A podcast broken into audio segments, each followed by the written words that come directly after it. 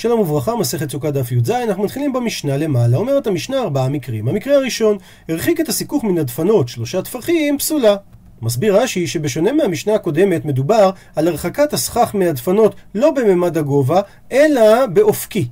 דהיינו, שיש מקום מסוים שעד אליו מגיע הסכך, אחר כך יש אוויר, ורק אחר כך מתחילות הדפנות כלפי מטה. במצב כזה, אומר רש"י, הסוכה פסולה, כי אוויר פוסל בשלושה טפחים אפילו מן הצד. ומכאן אני אומר ומפרש, שמה שאמרינן שבסכך פסול מן הצד, ואז אנחנו אומרים דופן עקומה, זה אומר שדופן עקומה זה שאנחנו מסתכלים על הסכך כאילו הוא חלק מהדופן, והאבות דופן בעצם התעקמה והתכופפה כלפי מעלה. כך שהסכך הפסול הוא בעצם חלק מהדופן. ולכן, במצב שיש לנו אוויר שלושה טפחים, אנחנו לא יכולים להגיד שהדופן התכופפה. כי האוויר יוצר הפסק בין הדופן שהיא הסכך שנמצא על גבי הסוכה, לבין הדופן שניצבת על גבי הקרקע. ואיני מפרש, אומר רש"י, שרואים את הדופן כאילו הוא עקום והולך תחת הסכך, הפסול ומגיע ישירות לסכך הכשר, באופן שכאילו הוא מוציא את הפסול מן הסוכה. הכוונה, אין לפרש שדופן עקומה זה כאילו הדופן עצמה התעקמה וכאילו הולכת בזווית מהנקודת החיבור שלה בקרקע עד הנקודה שבה מתחיל הסכך הכשר. וההוכחה שלא ניתן להסביר כך, דאם כן, אז גם גבי אוויר היינו צריכים להגיד באותו אופן. כאילו הדופן התעקמה מהחיבור שלה בקרקע עד הנקודה שבה הסכך הכשר מתחיל, ואז גם שיש אוויר למעלה, זה היה צריך להיות כשר אם זו הגדרה של דופן עקומה. ומזה שאנחנו רואים שבמקרה של אוויר אין דופן עקומה, מזה מוכיח רש"י שדופן עקומה זה בעצם שהסכך הפסול הוא חלק מהדופן. דהיינו באופן הבא. מביאה עכשיו המשנה עוד שלושה מקרים שמדובר על סכך כשר שמרוחק מהדופן, אבל ההבדל מהמקרה הראשון שעכשיו אין אוויר אלא יש שם סכך פסול. המקרה הראשון, בית שנפחת וסיכך על גביו. אם יש מן הכותל הסיכוך 400, פסולה.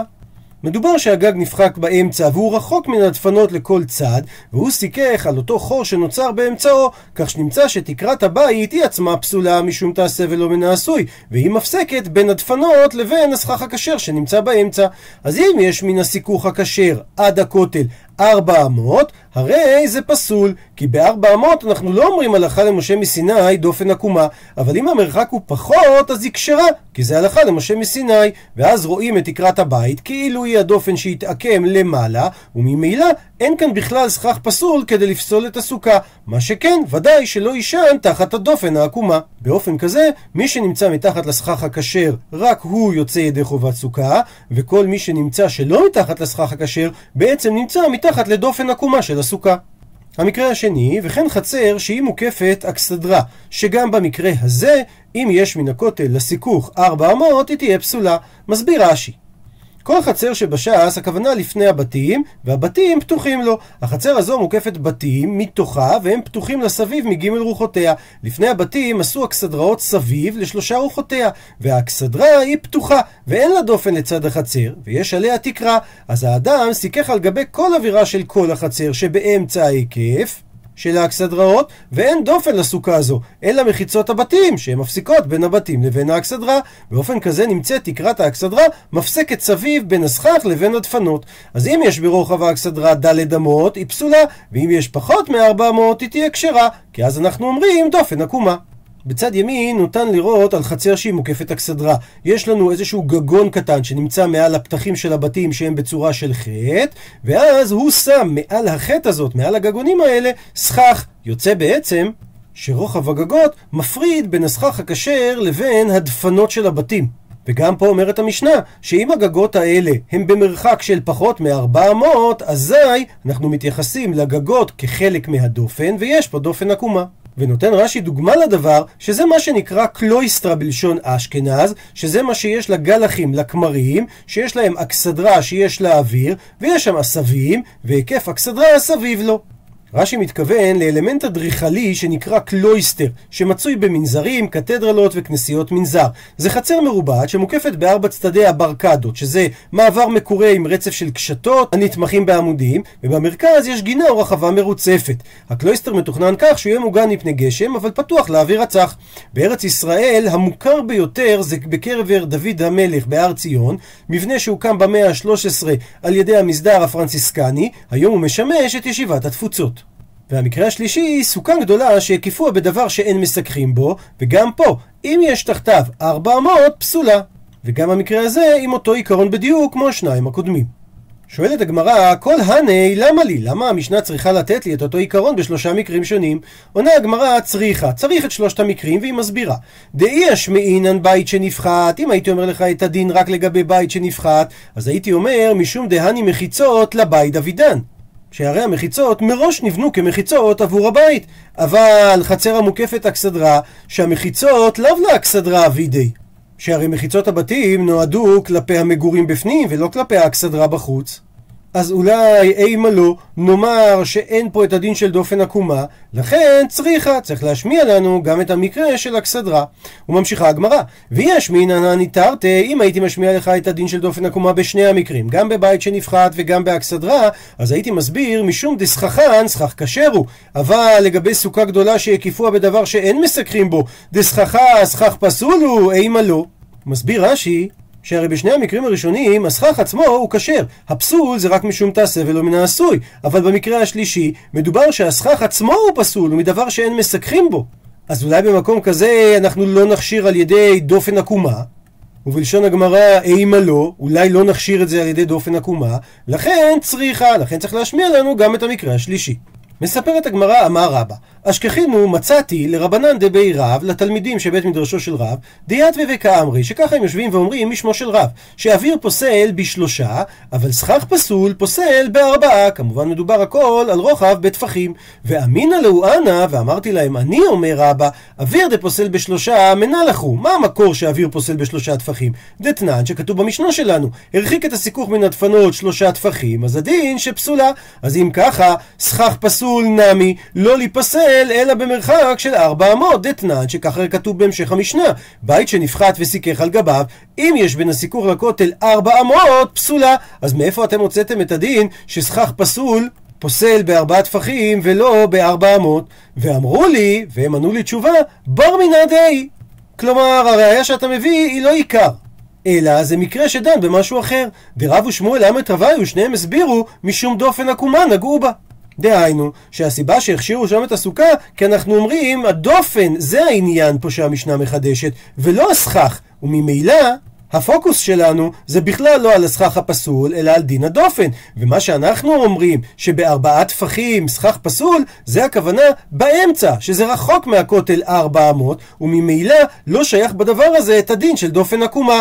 באופן הזה, הסכך הפסול חוצץ בסוכה בין הסכך הכשר מצד אחד לסכך הכשר מהצד השני. ארבעה טפחים זה מקום חשוב להיות חציצה, ואז יוצא שבגלל הסכך הפסול יש לנו בעצם שתי סוכות וחסר לכל אחת מהסוכות דופן בדיוק איפה שהסכך הפסול נמצא. הוא ממשיך רבה ואמינו לו אנא ואמרתי להם אני מה אילו איכא סכך פסול פחות מארבע ואוויר פחות משלושה מים מה יהיה הדין במציאות כזאת? הסוכה תהיה כשרה. והסיבה שהיא כשרה, כי גם בסכך הפסול אין שיעור של פסול שזה ארבע טפחים, וגם בשיעור האוויר אין שיעור פסול כי זה פחות משלושה טפחים. אבל, ממשיך רבה, מה יהיה בשיפודין? תמלא את השיעור שהיה שם אוויר בשיפודים, שוודאי בשיפודים אסור לסכך כי הם מקבלי טומאה, באופן כזה יצא שיש לנו ארבע טפחים של סכך פסול. במקרה כזה, מאי, מה תגידו? פסולה. כי עכשיו יש לנו חציצה של ארבעה טפחים סכך פסול. אבל הרי משהו פה לא הגיוני. מתחילה כשהיה שם אוויר שהוא יותר חמור, הסוכה הייתה כשרה, עכשיו שהפכנו את זה למשהו קל יותר מאוויר, שזה הסכך הפסול, אז דווקא עכשיו הסוכה נפסלה? הכיצד? ולא יהיה אוויר הפוסל בשלושה כסכך פסול הפוסל בארבעה? שהרי האוויר הוא יותר חמור, כי הוא פוסל בשלושה טפחים. אז איך זה יכול להיות שסכך פסול, שהוא יותר קל מאוויר, שהרי השיעור לפסול בסכך פסול זה ארבעה טפחים, איך במקרה כזה הסוכה פסולה? ואמרו לי, ענו תלמידי דרב לרבה, אי הכי אם כך, אתה שואל, לדידך נמי, גם לשיטתך יהיה קשה. דאמרת, סכך פסול פוסל בארבע אמות. מה אילו איכא, מה אם יש סכך פסול פחות מדלת אמות, ויחד איתו ואוויר פחות משלושה טפחים? מאי, מה יהיה הדין? כשרה. ואם מל יהיה בשיפודין, ואם תמלא את מרחק האוויר בשיפודין, מאי, מה יהיה הדין עכשיו שהסוכה תהיה פסולה? אז גם עליך נשאל, לא יהיה האוויר הפוסל בשלושה כסכך פסול הפוסל בארבע אמות? כי בעצם מבחינת השאלה אין הבדל עקרוני. גם בשיטתך רבה, אם לקחנו סכך פסול שהוא פחות מדלת אמות, צירפנו אליו אוויר פחות מג' טפחים, הסוכה הזאת כשרה בגלל שאין פה שיעור של סכך פסול ולא שיעור של אוויר שפוסלים. ומצד שני, אם אנחנו נמלא את האוויר כרגע בשיפודין שזה סכך פסול, הרי יוצא שהסוכה כן תהיה פסולה. איך זה יכול להיות? לא יהיה האוויר הפוסל בשלושה כסכך פסול הפוסל בארבע אמות? הוא מסביר להם רבה את שאלתו, ואמינא לאו אנא, אמרתי להם אני, היי מאי, מה אתם משווים? בישלמה דדידי, נוח להסביר את הדברים לשיטתי, דאמינא, שאני אומר, ארבע אמות, שזה הפסול של סכך פסול מהדופן, ואם המרחק הוא פחות, הסוכה תהיה כשרה, הפכנו דף משום שיעורה ולאו שיעורה הוא. מסביר רש"י, הרי הלכה למשה מסיני, יש לנו שיעורה של 400 שזה שיעור לפסול, יש לנו לאו שיעורה, הכוונה פחות מ-400 שזה לא שיעור לפסול. ובמקרה ששאלתם אומר רבא, היי, לאו שיעור ההוא, אין פה שיעור ביחד של 400. מדוע? כיוון דלא שבו שיעורי ולהדדי, לא מצטרפי. כיוון ששיעור הפסול של סכך פסול ושיעור הפסול של אוויר הם לא אותו דבר, זה 400 הלכה למשה מסיני, זה שלושה טפחים הלכה למשה מסיני, ממילא אני לא יכול לצרף אותם אחד לשני. לעומת זאת, אלא לדידחו, אבל אתם לשיטתכם, דאמריתו שאתם אומרים שהשיעור משום הפלגה, הכוונה שארבעה טפחים שאמרתם, שהם שיעור הפסול בסכך פסול באמצע הסוכה, זה סברה שלכם. משום שבכל מקום, ארבע טפחים חשובים להיות מקום חשוב לעצמו. אז אתם אומרים שאף זה מקום הוא לעצמו, וממילא הוא חוצץ באמצע הסוכה, לעשות אותה כאילו זה שתי סוכות שאין דפנות לצד ימין ואין דפנות לצד שמאל. אז אם כך, מה לי, מה זה משנה אם מתפלג הסוכה בסכך פסול? מה לי, מה זה משנה אם מתפלג הסוכה בסכך פסול ואוויר? הרי כך או כך, יש לנו הפלגה, דהיינו הרחקה, בין הסכך בצד ימין לסכך בצד שמאל. אז אם נחדד שוב, נקודת המחלוקת שתלמידי רב בעצם אומרים צריך שיהיה הפסק של ארבעה טפחים, כי זו ההגדרה של מקום חשוב, ובאופן הזה זה הפך את הסוכה הימנית ואת הסוכה השמאלית לסוכות נפרדות. אבל אם כך, האוויר היה צריך להצטרף לסכך הפסול, כי ביחד הם יוצרים את ההרחקה הזאת של ארבע טפחים. מה שאין כן שיטת רבה, שהוא לא הולך לפי עניין של מקום חשוב, אלא לפי עניין של הלכה למשה מסיני. אז אם יש לנו פחות משלושה טפחים אוויר, זה לא פוסל. אם יש לנו פחות מארבע אמות סכך פסול, זה לא פוסל. ובגלל שמדובר על שיעורים שונים, אנחנו לא מצרפים אותם אחד לשני. שואל אותו אמר לאביי, ולמר, ואתה רבה לשיטתך, נמי גם, ני, אמנם דלא שבו שיעוריו, אבל מתי לא שווים השיעורים של הפסול של אוויר ושל סכך פסול? דווקא בסוכה גדולה, אבל בסוכה קטנה, מי לא שבו שיעוריו? האם בסוכה קטנה, שהשיעור שלה זה שיעור מצומצם, שכל הגודל של הסוכה הקטנה זה שבעה טפחים על שבעה טפחים, הרי בסוכה כזאת, גם סכך פסול וגם אוויר יפסלו אם הם נמצאים ברוחב של שלושה טפחים. שכיוון שהסכך מרוחק שלושה טפחים, אז הוא יצא מתורת לבוד, וממילא ירד לנו השיעור המינימלי של הסוכה, ואם במקרה הזה אנחנו רואים ששווה השיעור של אוויר ושל סכך פסול לעניין סוכה קטנה, אז שיצטרפו לעניין סוכה בכלל. עונה לו, אמר לרבה, הטם לאו משום דשבו שיעורה עליה דדי הוא. הסיבה שסוכה קטנה פסולה כאשר שמנו שלושה טפחים, בין אם זה אוויר, בין אם זה סכך, זה לא בגלל ששיעור שלושה טפחים פוסל בסוכה קטנה, אלא משום דלייטה לשיעורא דסוכה הוא.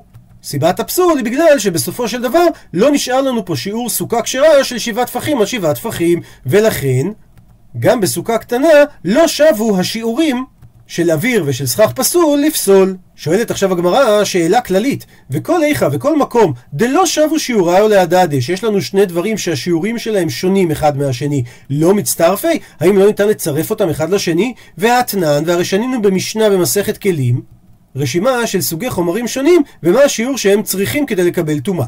הבגד שלושה על שלושה. דהיינו, שיעור של שלושה טפחים או שלושה טפחים, אם הוא ייחד אותו למשכב הזב, באופן כזה הוא יטמא לעשות אב הטומאה, אם זב ישכב עליו או ידרוך עליו.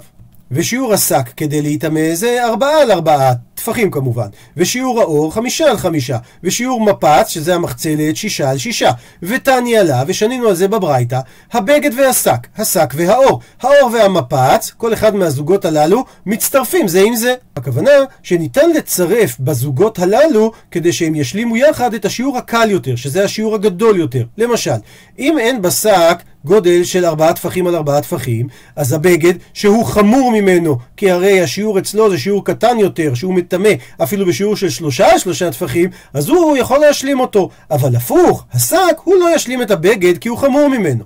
אותו דבר לגבי השק, שזה הנוצה של העיזים, שהוא עב יותר מן הבגד, אבל הוא לא כמו עוביו של האור. אז אם לקחתי יחד שק ואור, הם מצטרפים יחד כדי להשלים את השיעור הקל יותר. זאת אומרת שהשק ישלים את השיעור של האור. אז אנחנו רואים מהמשנה הזאת ששיעורים כן מצטרפים אחד לשני אפילו שהם לא שווים זה לזה. עונה על כך הגמרא, הטעם שם במשנה כדקטני תמה, כמו שהמשנה מפרטת את הטעם מפורש. אמר רבי שמעון, מה טעם? הואיל וראוי לטמא מושב. הסיבה שהם מצטרפים אחד לשני, כי יש להם שיעור משותף לכולם, שהם ראויים לטמא את מושב הזב. כדתנן, כמו ששנינו במשנה במסכת כלים, שאמרה המשנה, המקצע, שחותך מכולם טפח על טפח, טמא. ושואלת הגמרא, טפח על טפח, שיעור כזה קטן, למאי חזי, למאי הוא ראוי? ואמר רבי שמעון בן לקיש משום רבי ינאי, הואיל וראוי. לתלו, או לפי מסורת הש"ס, לטלאי על גבי החמור. מביא על כך רש"י שני פירושים. המקצע מכולן, הכוונה שהוא חתך מאחד מכל אלו, מהאור, מהשק וכולי, הוא חתך ממנו גודל של טפח על טפח. אז הסיבה שהוא טמא, הואיל וראוי לעשותו טלאי על גבי מרדעת החמור, כנגד בית מושב האדם, דהיינו על האוכף. וכיוון שבכולם השיעור שווה לעניין הזה, שאם זב יישב עכשיו על התיקון הזה, ממילא הם יעשו אב הטומאה, אז אם יש להם מכנה משותף, הם מצטרפים אחד לשני לטומאת מדרס. פירוש שני יש מפרשים שהכוונה שמקצע מכולם יחד, זאת אומרת, הוא חיבר את כל מה שהוא חתך מכל הסוגים האלה ביחד, ומהם הוא עשה גודל של טפח על טפח ותפרן יחד, ואם הזב יושב על זה, הרי יש פה טומאת הזב. הוא מסיים רש"י שהפירוש הראשון נראה לו עיקר. אז לסיכום העניין, ראינו שסוגי חומרים שונים מקבלים טומאה בגדלים שונים. ולמרות השיעור השונה שלהם, הם עדיין מצטרפים אחד לשני לגבי טומאת זב, והסיבה היא כי יש להם מכנה משותף, והוא לגבי תיקון המרדעת שמונחת על החמור, שהשיעור אצל כולם זה טפח על טפח. ממשיכה הגמרא, בסורה, בישיבת סורה, אמרי להשמטה, אמרו את הלימוד שאמרנו בהאי לישנא, באותו אופן שלמדנו עד לכאן, בנהרדעה לעומת זאת, בישיבת נהרדעה, מתנו שנו הדברים באופן הבא, כמחלוקת. אמר רב יהודה אמר שמואל, סכך פסול באמצע, פוסל בארבעה טפחים, כי זה נחשב מקום חשוב וזה מפריד בין סכך צד ימין לסכך צד שמאל. לעומת זאת, סכך פסול מן הצד, הוא פוסל רק בשיעור של ב-400, כי עד ה-400 אנחנו אומרים שיש פה בעצם דופן עקומה. ובלבד כמובן שחוץ מהדופן העקומה יהיה לנו גם הכשר סוכה בסכך כשר. לעומת זאת, ורב אמר שזה לא משנה בין מן הצד בין באמצע, שיעור הפסול הוא ב-400. ומקשה הגמרא על דברי שמואל תנן, הרי שנינו במשנה בדף י"ד, נתן עליה נסר, שהוא רחב ארבעה טפחים, כשרה. אז בישלמה נוח לי להבין לפי שיטת לרב דאמר בין באמצע בין מן הצד בארבע אמות שרק אז הסוכה תהיה פסולה. אז משום הכי כשהוא נתן עליה נסר שהוא רחב ארבעה טפחים היא כשרה. אלא לשמואל דאמר שבאמצע בארבע טפחים היא תהיה פסולה. המים מדוע אומרת המשנה שהיא כשרה עונה על כך הגמרא, אחא במאי עסקינן, כאן במה מדובר מן הצד. ואם מדובר שהנסר שרחב ארבעה טפחים צמוד לדופן, בזה כולם מודים, גם שמואל, שהסוכה כשרה, כי הרי סכך פסול גם לשמואל, אינו פוסל מהצד פחות מארבע אמות. מנסה עכשיו הגמרא להוכיח מה הלשון הנכונה בדברי רב. שבעמוד הקודם ראינו שתלמידי רב אמרו בשמו שסכך פסול באמצע הסוכה פוסל ברוחב של ארבעה טפחים, וכך למדו בישיבת סורה, לעומת זאת בישיבת נהרדעה אמרו שרב אומר בין מן הצד בין באמצע, סכך פסול פוסל רק אם יש רוחב של 400. אומרת הגמרא תשמע בו שמע הוכחה. יש ברייתא בדף י"ד שאומרת שני סדינים מצטרפים, שני נסרים אין מצטרפים. אלו דברי תנא קמא. לעומת זאת רבי מאיר אומר שגם הנסרים הם כמו סדינים והם מצטרפים כדי לפסול את הסוכה. שואלת הגמרא, בישלמה להחלישנא דאמר רב, נוח לי להבין לפי הנוסח שאמר את דברי רב, שבין באמצע בין מן הצד, שיעור הפסול של הסכך זה בארבע אמות. כי לפי האופן הזה נסביר, מה הם מצטרפים שאמר רבי מאיר שהנסרים הם מצטרפים כמו הסדינים, הכוונה שהם מצטרפים לשיעור של ד' אמות. מסביר רש"י שבשלב הזה הגמרא מבינה שהנסרים והסדינים נמצאים באמצע של הסכך. ואנחנו יכולים להעמיד את זה בנסרים שיש בהם ארבעה טפחים, בשיטת רבי מאיר שהוא אמר שלא מסככים בנסרים של ארבעה טפחים. אז אם ככה, מה הם מצטרפים שהוא אמר? הוא התכוון שהם מצטרפים לעניין ארבע אמות, שזה שיעור סכך פסול. אלא להחלישנה, אבל לפי הלשון השנייה דאמר רב שבאמצע שיעור הפסול זה בארבעה טפחים, היכי דמי, איך מדובר בדברי רבי מאיר? אי דאית בהו ארבעה, כי אם יש בהם ארבעה טפחים, למה לו להצטרופי? אז למה הם צריכים להצטרף אחד לשני?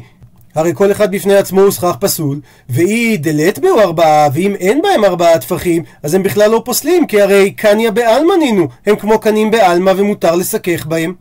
עונה הגמרא, לעולם מדובר דאית בהו ארבעה, שיש באמת בנסרים ארבעה טפחים. ומה הם מצטרפים? ולמה התכוון רבי מאיר כשהוא אמר שהנסרים מצטרפים אחד לשני? הכוונה שהם מצטרפים לארבע אמות מן הצד. שלא כמו שהבנו בשלב השאלה שמדובר על נסרים שנמצאים באמצע הסכך, ואז היה קשה לנו, אם אין בהם ארבעה טפחים, הרי הם כמו סכך ומותר לסכך בהם, ואם יש בהם ארבעה טפחים, הרי כל אחד בפני עצמו הוא פסול, למה הם צריכים להצטרף אחד לשני? אלא עונה הגמרא, מדובר שאכן בכל אחד מהם יש ארבעה טפחים, אבל הם צמודים לצד הדופן. ובמקרה כזה, רק אם הם יצטרפו אחד לשני ויעברו את הרוחב של ארבע אמות, אז אנחנו לא נאמר דופן עקומה והסוכה תהיה פסולה. עד לכאן דף י"ז